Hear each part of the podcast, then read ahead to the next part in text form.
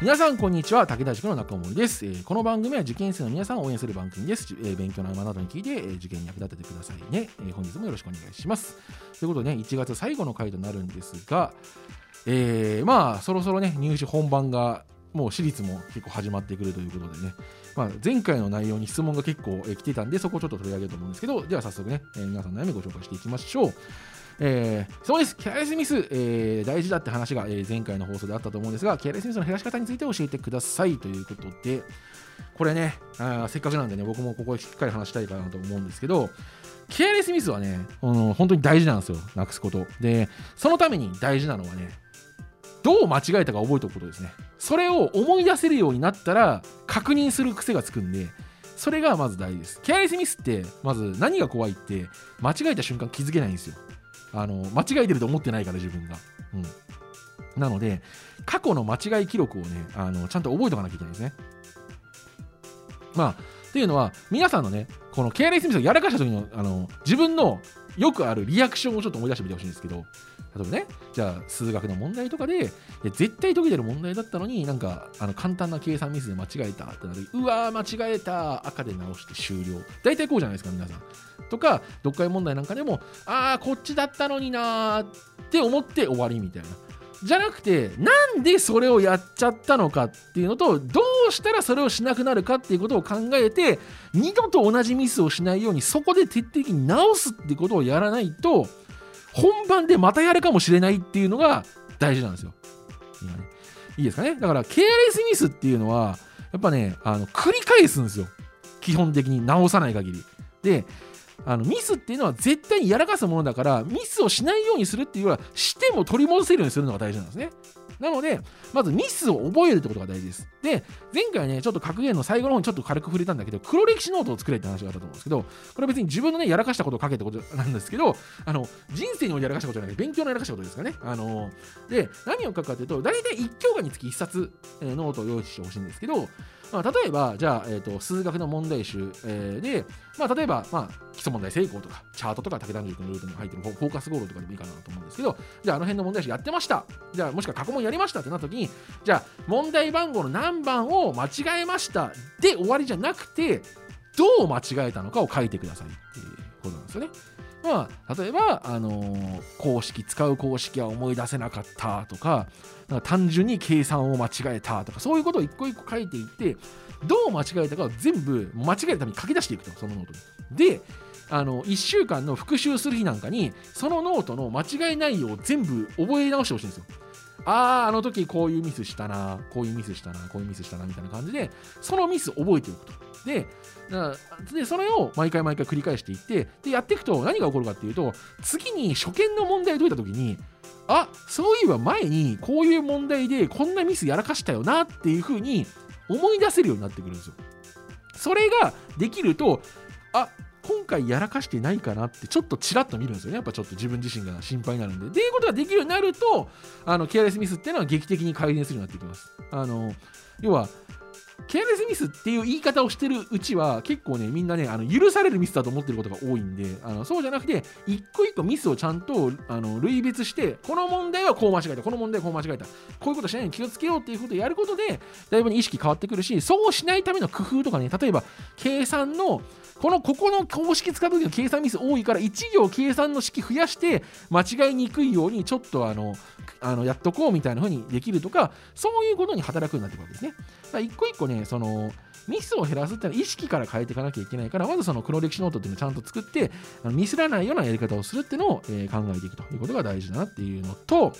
もう一個はね、あのー、やっぱね、演習量を積むことをですね。純粋にやっぱ初見問題を解くっていう練習が足りてない人が、これになることが多くて、だから、その、過去問とかね、あの辺を、やっぱその、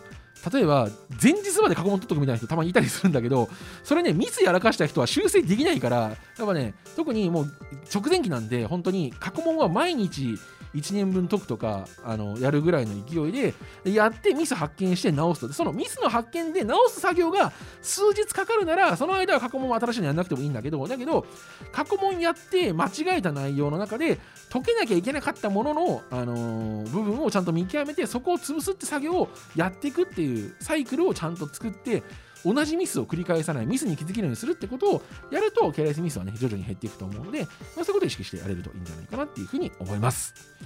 はい、ということでいかがだったでしょうか？以上、皆さんからいただいたお悩みのメールのご紹介でした。引き続き皆さんからのお悩み募集します。受験に対する不安なことや対策、勉強方法、小さなことから大きなことまでどんなことでも大丈夫です。お待ちしております。エンディングのお時間です。はい、ということでね、いや、でも本当に、もう私立入試がね、もう関西とかからも一気にこう始まってくるんで、もうあっという間にね、ここから2月の1ヶ月は過ぎていくかなと思うんですけど、まあ、その中でもね、やっぱね、みんなが一番後悔したのはさっきのキャリスミスでね、練習うまくいかなかった時だと思うんですよね。あの時あの問題さえ間違いなければ本当は解けてたのに、みたいなね。逆にさ、もう手も足も出なかったら、もうなんか納得するじゃん、逆にっていうね。あの、それしゃあねえわって思えると思うんですけど、だけど、解けるはずだったのになんであんなことやっちゃったんだろうって思うのがやっぱ一番後悔すると思うんで、やっぱね、後悔しないためにも、ミスはしない、全力は出し切る、ここはね、ちゃんと意識してくれればっていうふうに思いますね。で、まあ、そのためにもね、あの入試本番までね、しっかり過去問解いて、で、え間違えた内容をちゃんとあの細かく分析して、同じミスをしないようにしていくと。まあ、このサイクルをね、ちゃんと守ってやっていければいいかなっていうふうに思います。ぜひね、えー、本番頑張ってください。それでは、えー、最後にこちらのコーナー、合格のための今日の一言、えー、今日はですね、モチベーションは己の中にありという話をしていきたいと思います。まああの僕がね、あの武田塾チャンネルっての動画の方でも結構質問というか、毎回なんか1ヶ月に1回ぐらいね、あの、喝を入れててくださいとか、モチベーションが出るような言葉を言ってくださいみたいなこと言われるんですけど、いや別にそれを言うのは全然いいんですけど、あのね、僕に言われたからってやる気が出るなんてね、長くて3日ですよ。大体の人は1日もね、あればね、あの冷めるんですよ。あの、まあ、これはね、あの人から聞いた言葉でやる気を出すっていうのは、あれです、あの、例えば、あの鬼滅の刃読んで、あのなんとかの呼吸を真似するみたいなもので、あのそれをね、10年間とか続ける人いないじゃないですか。1日は真似したくなる人もいるとは思うんですけど、なかなかね、続かないと思うんですよ。なので、あのモチベーションっていうのは自分自身が積み上げていってその自分が積み上げてきたものが自信になるからモチベーションになっていくし失いたくないからその恐怖感からやっていくっていうのは結構やっぱり大きいかなっていうふうに思うんですねだから勉強しない人間にモチベーションなしなんですよ、基本的には。まあ、最初の一歩はね、確かに誰かに言ってもらってとか、あるいはどっかの大学とかを見てやる気出たっていうね、最初のきっかけはあっていいかなと思うんだけど、でもその後、継続するためには自分自身が努力していかないと、やっぱりどうしても続かないんで、まずね、で、そのモチベーションを自分自身の中に作るための、じゃ工夫とかっていうのどうやったらいいかっていうと、結果が分かる勉強をするっていうのが大事です。まあこれどういうことかっていうと、例えば英単語を勉強するときに、英単語を1日3時間勉強しようっていうやり方だと、このね、モチベーションっていうのは上がらないんですよ。なんでかって言ったら、何が身についたか分かんないからですね。だけど、これが、英単語1語1訳100個覚えようって目標を決めて、じゃあ100個覚えられましたってやったら、やっぱちょっとやる気出ないですか。なんか、あ、100個覚えられたじゃんみたいな。これが3時間やっても何個覚えられたか分かんないと、なんかその、辛いじゃないですか、正直。勉強しても上がってんのか上がってないのかもわかんないし、このままでやってていいのかみたいなのわかんない。だけど、例えば英単語100個、じゃあ1語1訳よりなったってなったら、同じことを、例えば20日間続ければ2000語の単語帳だったら、ね、終わるじゃんみたいな。復習込みでも1ヶ月ぐらいで終わるじゃんみたいなのあるんで、そうしたら確かな成果が見えるわけですよ。そうすると、やる気が上がってくるし、でそういうのを積み上げて、やっぱり過去問とかね、あのそういうもので試して本当に点が取れると、やっぱりその本当のなんかやる気とか結果ってものにつながっていくんで、そこまでいくと、やっぱりそのね、あの一番やる気出るかなと、モチベーションにつながるかなと思います。だけど、そこまでは長いんですよね。あのもうなんか、例えば英語なんか特にそうなんだけど、その英語の長文とかね、入試問題に入れるのって単語から始めたら数ヶ月やっぱかかるわけですよ、ほとんどの人は。なった時に、続かないんですよ、そこまで。単語で途中で力尽きるわけですよ、みんな。なんでかって言ったら、さっき言ったような時間で測るの勉強とかしてたりすると、そのどこまで自分ができるようになってるかが分かんないから、そのだんだんだんだん本当にこれでいいのかなとか言って、ちょっと長文読んでみようかなってやったりして、あのいろんなものに浮気した結果、どれも身についてないみたいな風になりがちなんですね。なので、あのモチベーションっていうのをね、保つために、やっぱり自分自身が実力をつけていくことが必要なんで、今自分がやってることがちゃんと身になるためにはどうすればいいのかとか考えて、でそれをちゃんと見ていて、お、俺やればできんじゃんって思ってやっていって、その結果、どんどん大きなものにだんだんしていくっていうね。小さな一歩を確実に積み上げていくっていうことがね、非常に大事なんで、ね、あのモチベーションはね、あの他人に、えー与えられたモチベーションは長続きしないけど、自分で磨き上げた、